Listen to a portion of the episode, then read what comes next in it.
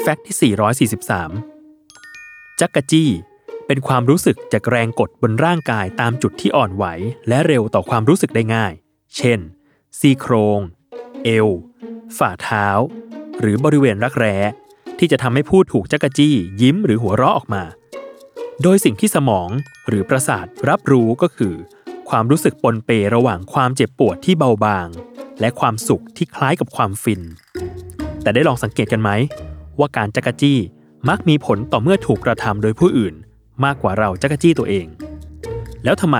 เราถึงจักรจี้ตัวเองไม่ได้ เรื่องนี้ถูกไขคำตอบโดยซาร่าเบลกมอร์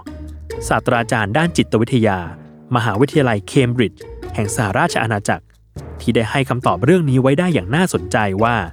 การรู้สึกจั๊กจี้ของคนเรา ถูกควบคุมโดยสมองส่วนที่เรียกว่า cerebellum ซึ่งมีหน้าที่ในการควบคุมการเคลื่อนไหวของมนุษย์ เมื่อการเคลื่อนไหวของร่างกายตัวเอง ไปกระตุ้นส่วนที่จั๊กจี้ สมองจะคาดเดาความรู้สึกนั้นได้โดยอัตโนมัติ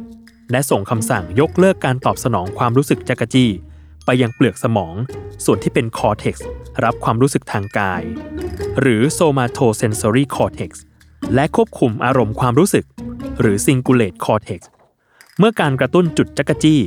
เป็นการกระทำที่คาดเดาได้โดยสมอง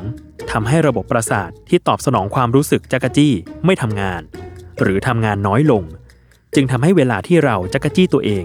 จึงไม่รู้สึกมาก เท่ากับเวลาที่มีผู้อื่นมาจั๊กจี้เรา ดังนั้น หากรู้สึกจักรจี้ ขอให้จงรู้ไว้ว่า เป็นเรื่องของร่างกายและธรรมชาติของสมองล้วนๆเลย